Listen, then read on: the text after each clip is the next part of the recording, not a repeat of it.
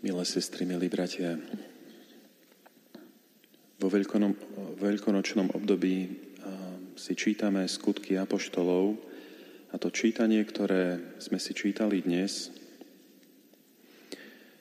poukazuje na začiatok Pavlovej tretej misijnej cesty.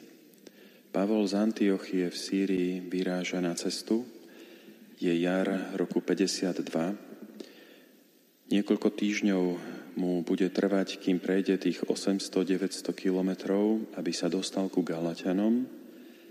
Prejde to tou istou cestou ako pred šiestimi rokmi a pochopiteľne, že navštevuje všetky tie komunity, ktoré uh, sám založil alebo navštívil vo vtedajšom období. No a po pár mesiacoch s Galatianmi na konci leta ho čaká už len 540 kilometrov, aby prišiel do Efezu, kde nakoniec zostane dva roky a tri mesiace. Ale o jeho príchode do Efezu budeme čítať v pondelok. To dnešné e, čítanie, ktoré sme čítali, sa udeje ešte pred Pavlovým príchodom, kedy Aquila a jeho žena Príska už sú v Efeze, očakávajú Pavla a stretávajú tam veľmi zaujímavého človeka, ktorý sa volal Apollo. A o Apolovi sa dozvedáme, že to bol človek nesmierne vzdelaný, ale nepoznal celý Ježišov príbeh. On poznal iba Jánov krst. No a v pondelok budeme čítať o tom, ako sám Pavol, keď príde do Efezu, tak stretne tiež malú komunitu, z ktorej pravdepodobne Apollo pochádzal.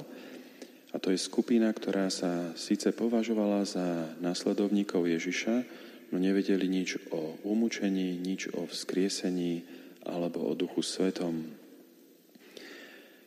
Jeden z našich spolubratov, ktorý vyučoval v Jeruzaleme na našej biblickej škole, hovorí, že zrejme išlo o nejakých efeských židov, ktorí zhruba 25 rokov predtým zažili Ježiša ešte v Jeruzaleme, počuli jeho silné kázanie a prijali krst na odpustenie hriechov, ktorý vysluhoval Ján. V Jeruzaleme možno zažili dokonca počas sviatkov na púti, ako Ježiš vyženie peňazomencov z chrámu, ale potom títo pútnici vrátili sa späť do Efezu a strátili kontakt so svetkami zmrtvých stania. No a to, čo sa udeje v tom Efeze, keď prichádza Pavol v tom krátkom čase, um, je, je nesmierne hlboké. Tam totiž dochádza ku takému vzájomnému obohateniu sa dvoch rôznych skupín v církvi. Na jednej strane konvertiti ako Pavol, Príska, Aquila, ktorí nezažili Ježiša, keď ešte chodil po tejto zemi,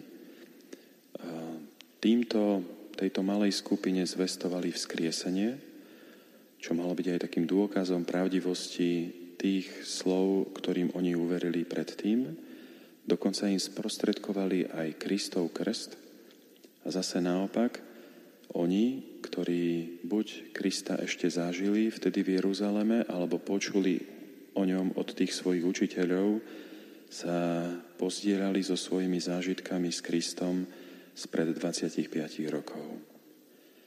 No a to, čo sa udialo vtedy v Efeze, sa vlastne deje už 2000 rokov.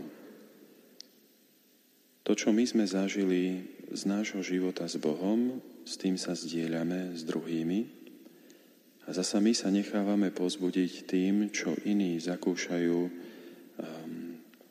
vo svojom živote s Bohom. A to, sestri a bratia, my nazývame církvou, spoločenstvom svetých. Nie, že by sme boli dokonalí, ale kráčame po tej dokonalej ceste, ktorou je sám Kristus a vzájomne si na tejto ceste viery pomáhame. Nech aj tá dnešná Eucharistia, nech e, toto naše slávenie nám pomôže k tomu, aby sme si uvedomili túto veľkú úlohu vzájomne sa pozbudzovať a vzájomne sa obohacovať na tej našej ceste viery aby sme naplnili aj tú modlitbu, ktorú sme sa modlili na začiatku dnešnej svätej Omše aby sme si uvedomovali tú úlohu slovom a príkladom um, obohacovať druhých o tie poklady pravdy Evanielia.